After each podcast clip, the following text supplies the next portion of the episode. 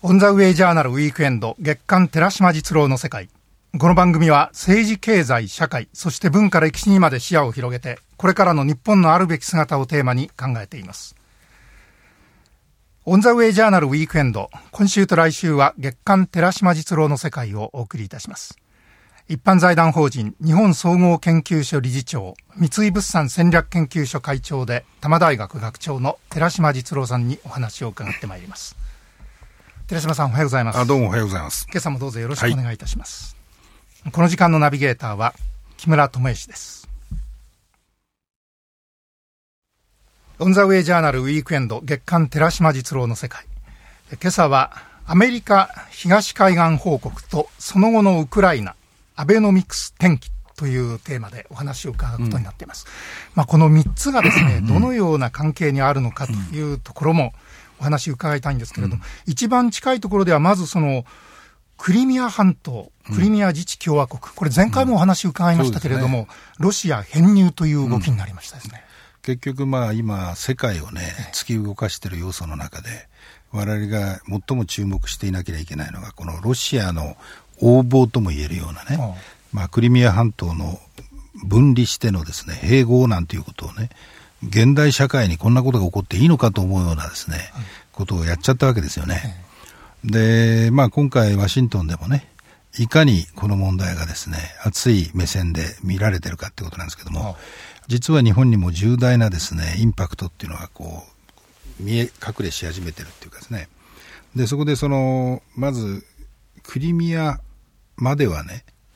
なんて言いますか、容認はしないけども、黙認するんではないのかっていうような流れさえですね、一部見えてきてるわけですよ。どうしてかっていうと、あれほどまでプーチンがですね、強引に併合してってですね、アメリカはまあ、例えば外交的手段で圧力をかけるなんて言っても、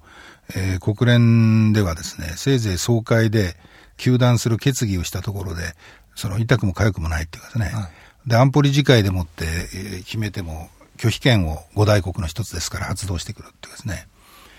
で、経済制裁って言っても今やってることっていうのはせいぜいビザの発給だのですね、その資産の一部凍結みたいな程度の話で、痛くも痒くもないと。で、しかもその軍事行動でもってじゃあ向き合うかって言ったらですね、アメリカはその軍事行動は取らないっていうことをですね、えー、実際には動けないし動かないっていう背景もあるからなんだけども、見えてきてると。で、そうするとですね、渋々だけど、ロシアのやり得だったのかと。で、静かに流れてくる空気としては、まあ、クリミア半島ってもともと60年前まではロシアのもんだったよなと。で、しかもそのセベストポリっていうあの例の軍港に対するね、ロシアのものすごい、まあ、利害感ですね。ここだけは、例えば EU だとか NATO にね、ウクライナが回帰してって、失ってしまってはいけないっていうロシアの焦燥感みたいなのが背景にあってですね。まあそのとんでもない、そのいわゆる強引なやり方ではあるけども、えー、軍事行動を起こしても制裁するっていうんじゃなくてね、まあ、結局は仕方ないのかっていうような状況っていうのがこうちらちらちらちらこう見え隠れしてたと、で直近の状況ではねじゃあクリミアどころかウクライナの東側のですねロシア人の勢力の強い地域をねさらに踏み込んで分離独立させたりですね、それぞれ併合させたりするんじゃないかと。人民共和国っていうの話が出てきてます。はいはいはいで、ところがその今とこ心当たりを綱引きの材料にしてね、うん、ロシアもここまではね、さすがに手を突っ込まないっていうか、うん、突っ込めないっていうような状況の中で動いてるのが、まあ、現下の状況ですよね。で、そこでね、今後注目しなきゃいけない最大のポイントがね、はい、エネルギー制裁なんですよ。はい、要するにね、ロシアも実は国際社会の中から孤立しては生きていけないという最大の弱点は何だって言ったらですね、ロシアっていう国が外貨を稼げる産業として持ってるのはエネルギーしかないんですよね。で、まさにエネルギーモノカルチャー国家で、もしこのエネルギーを海外に輸出できないような環境がね、できてしまったならば、ロシアとしてはですね、国際社会の中で孤立して、経済が成り立たないっていうような状況になってしまうと。で、5月のね、ゴールデンウィークの期間に、イタリアでね、G7 のエネルギー担当省会議っていうのがまあ予定されてて、はい、アメリカとしてはですね、アメリカはロシアにほとんどエネルギー関係では依存関係がないからですね、イランでやってたと同じようにね、ロシアの原油や LNG は買っちゃいかんっていう流れをもし国際社会で制裁として作れるならばですね、ロシアの行動をコントロールできるって、まあ、こういう思惑があるわけですよ。ところが、欧州はね、ロシアに、えー、化石燃料、特に原油と LNG の3割を依存してるわけですよ。で、日本も、まあ、前回ここでもお話したようにね、原油と LNG の1割をロシアに依存してるっていうのはもう去年の状況で、うん、5年以内には2割依存になるんではないのかっていうぐらいですね。で日本としては、ロシアとの関係が比較的良くなってるっていうことがね、例えば安倍外交が、この近隣から孤立感を深めてるようなね、韓国、中国との関係がぎくしゃくしてる中で、まあ、いわば光にも近いのが、ロシアとの関係が良くなってるってことだったんですよね。で、もしエネルギー制裁なんていうことがね、発動されて、G7 という枠組みの中で協力を余儀なくされていったらですね、日本経済にとっても重大なインパクトが出るよなと。ですから日本としてはね、G7 についていくのか、それともそことは温度差をとってですね、ロシアに対しても一定のですね、まあ要するに関係を維持して、特にエネルギーの関係についてはね、大切にしていきたいっていう路線を取るのかですね、これからこのまさにエネルギー制裁がどこまでどういう形でなされるのかっていうのがね、この問題の将来を決める大きなポイントになると思うんですよ。で、そこでね、とにかくまず、この先どうなるっていう時に注目しておかなきゃいけないのは、エネルギー制裁がどこまでできるのかと。で、軍事っていうカードはですね、現下のアメリカの状況を考えたらとてもじゃないけどですね、ようやくね、中東の泥沼からですね、一歩ずつ引き下がって、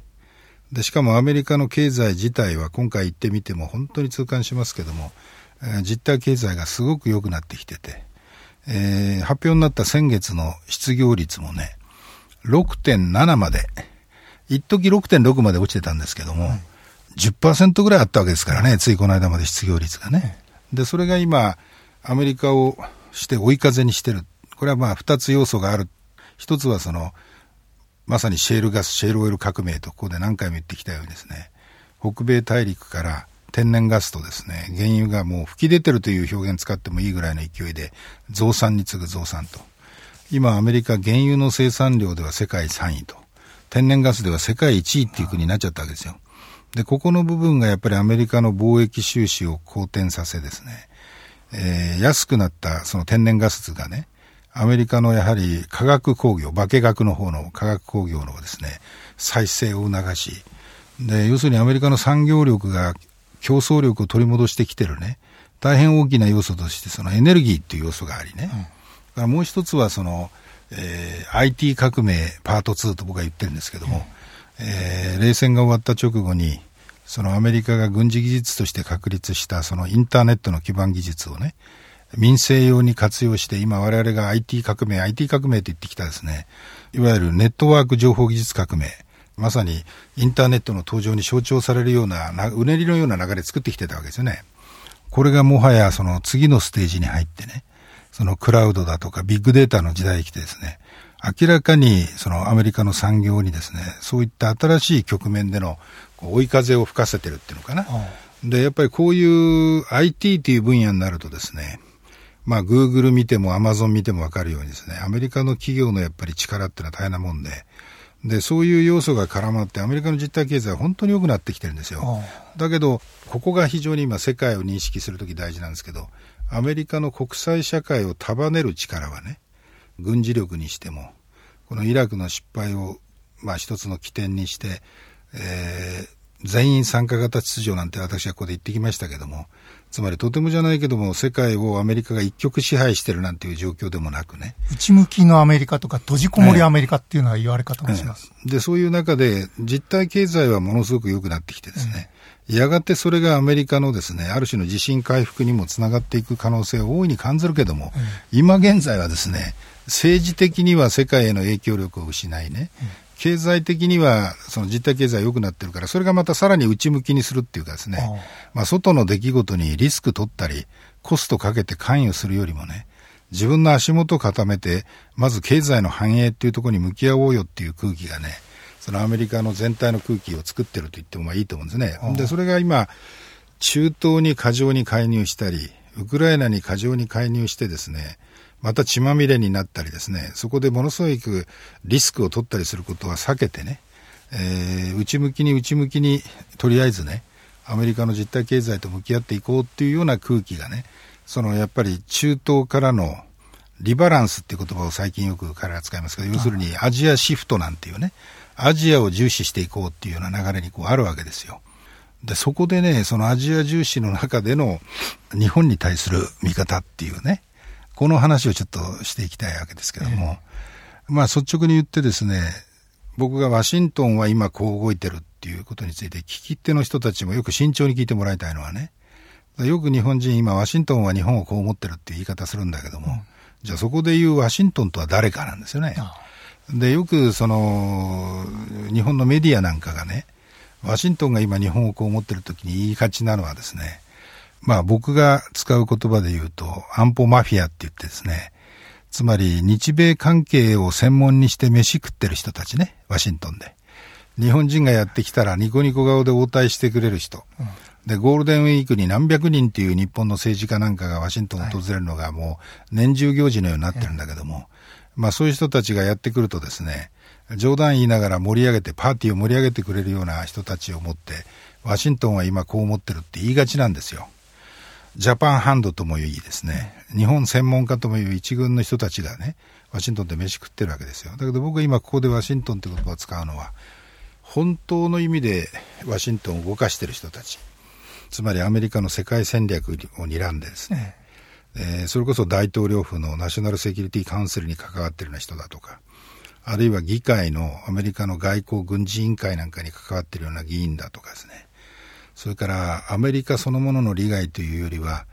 そのワシントンにある国際機関、例えば、えー、世界銀行だとかですね、IMF だとか、うん、そういうところに関わってるトップレベルの知性ですね。それからワシントンに独特のシンクタンクのね、リーダーなんていう、そういう、うん、つまり日本のことにことさらに関心や利害を持ってる人じゃない人たちがですね、今日本をどう思ってるかっていうことが僕は大切だと思ってるわけですよ。うん、で、そこでね、今、そういう人たちが、つまり分かりやすく言うと、ワシントンの良識、もしくはワシントンを戦略的にこう、まあ、ある種のマネジメントしてる人たちが日本をどう思ってるかって時に、まあ、不安とですね、懸念っていうのかな。うん、で、前、僕はこの、日本のイスラエル化っていう言葉を使ったの、木村さん覚えてると思うけども、どういうことかっていうと、その、中東における西のイスラエルとね、東のアジアにおける日本がですね、アメリカにとって同盟国なんだけども、煩わしい厄介な同盟国っていうのかな、うん、悩ましい同盟国って言ってもいいと思いますけど、困ったもんだと。ね、つまりイスラエルがね、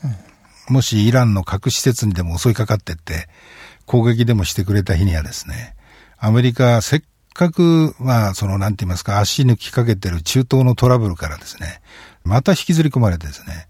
同盟国だから見捨てるわけにもいかないと。で、それと同じような文脈でね、日本がアジアにおいて、アメリカにとってみれば、都合のいい、いいダクダクということを聞いてくれる同盟国っていうような空気だったのに、ここのとこですね、例えば尖閣問題にしろ、あるいはその韓国とのギクシャクにしろですね、その近隣の国とトラブルを起こしてね、で、そのトラブルをアメリカに持ち込んでくるっていうかですね、つまりアメリカにしてみれば、もしね、その尖閣列島で日本と中国があの衝突でも起こしてくれた日にはですね、その日中間のトラブルに巻き込まれていくっていうことに関してね、こう気が重いっていうかですね、で、もっとその背景にに踏み込んで言えばね、日本っていう国は、この戦後民主主義っていう中を生きてきてね、もっとその成熟した民主国家として育ってきたっていうか、彼らの感覚で言えばですね。はずだと。はずだった。はずだったけれども。うん、ところがね、うん、違うんだなと、うん。この戦前のような一種の大国主義的、あるいは軍国主義的なですね、国家主義的な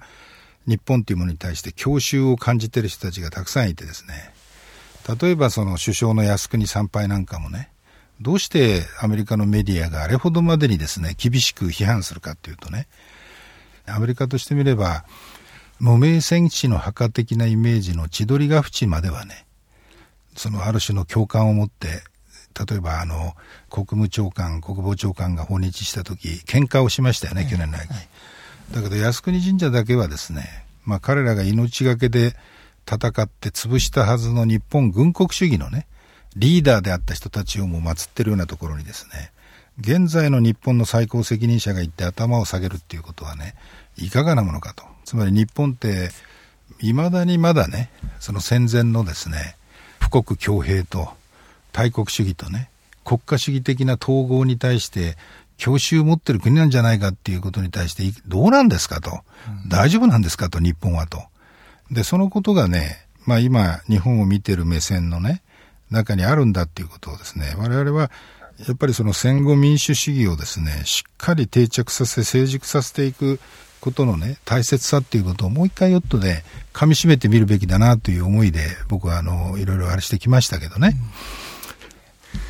さあそこで、あの、後半ではですね、まあ、そこからアベノミクス転機というところに、えー、お話をですね、はい、広げていきたいと思います。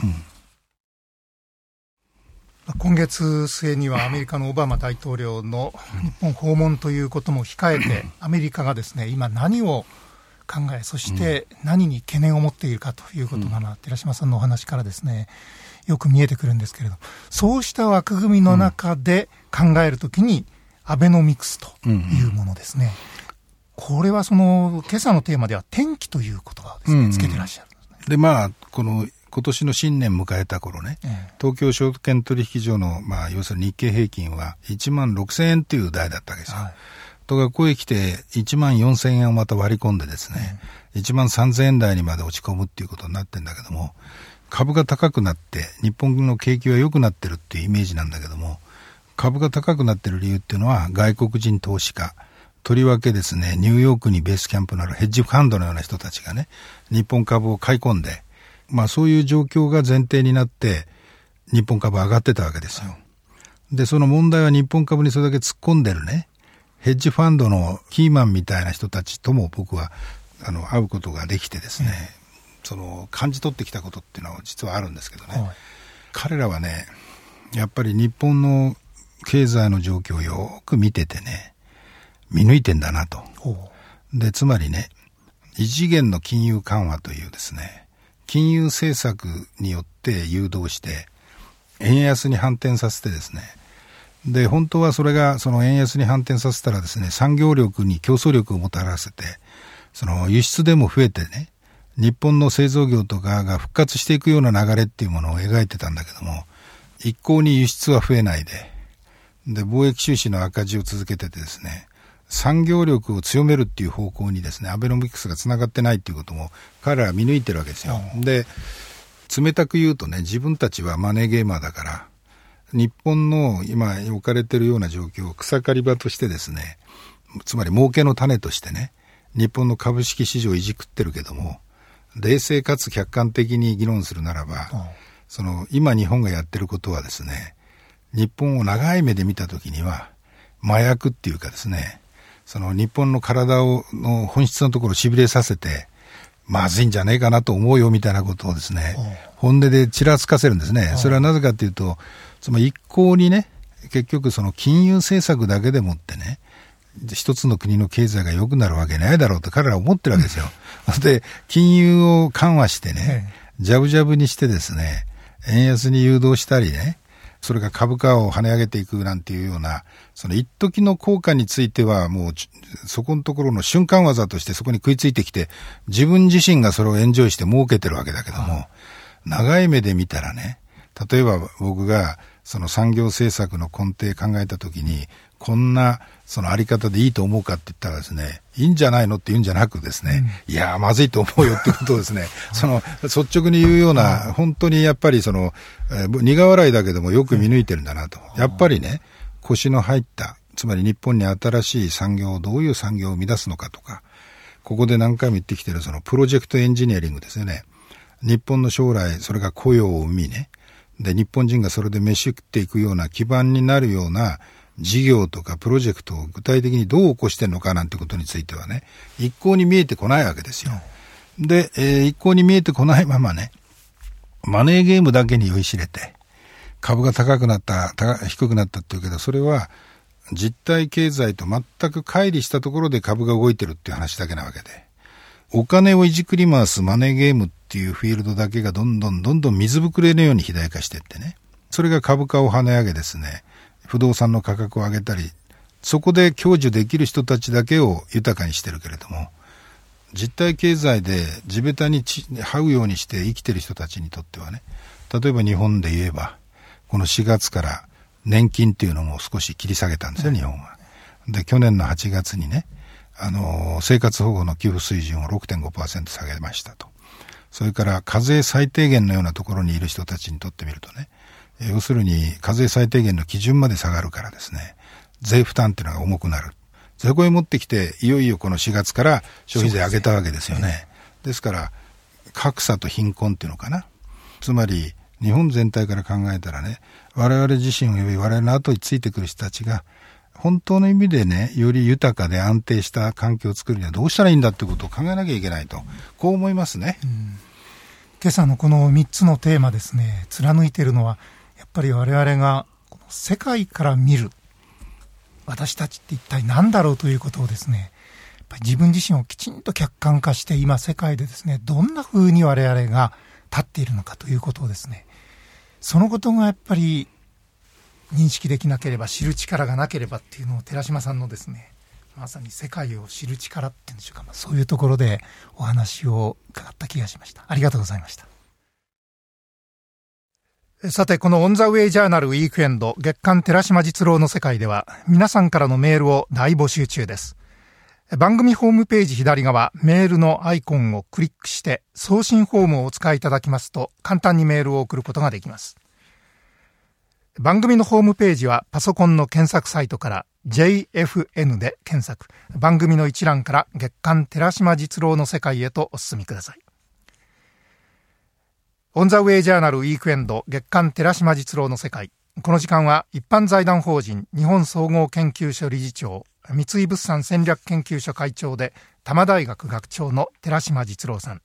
そしてナビゲーターは木村智之でした。また次回もリスナーの皆さんと共に日本のあるべき姿、あるいは世界と日本、そして時代というものを一緒に見つめ考えてまいりたいと思います。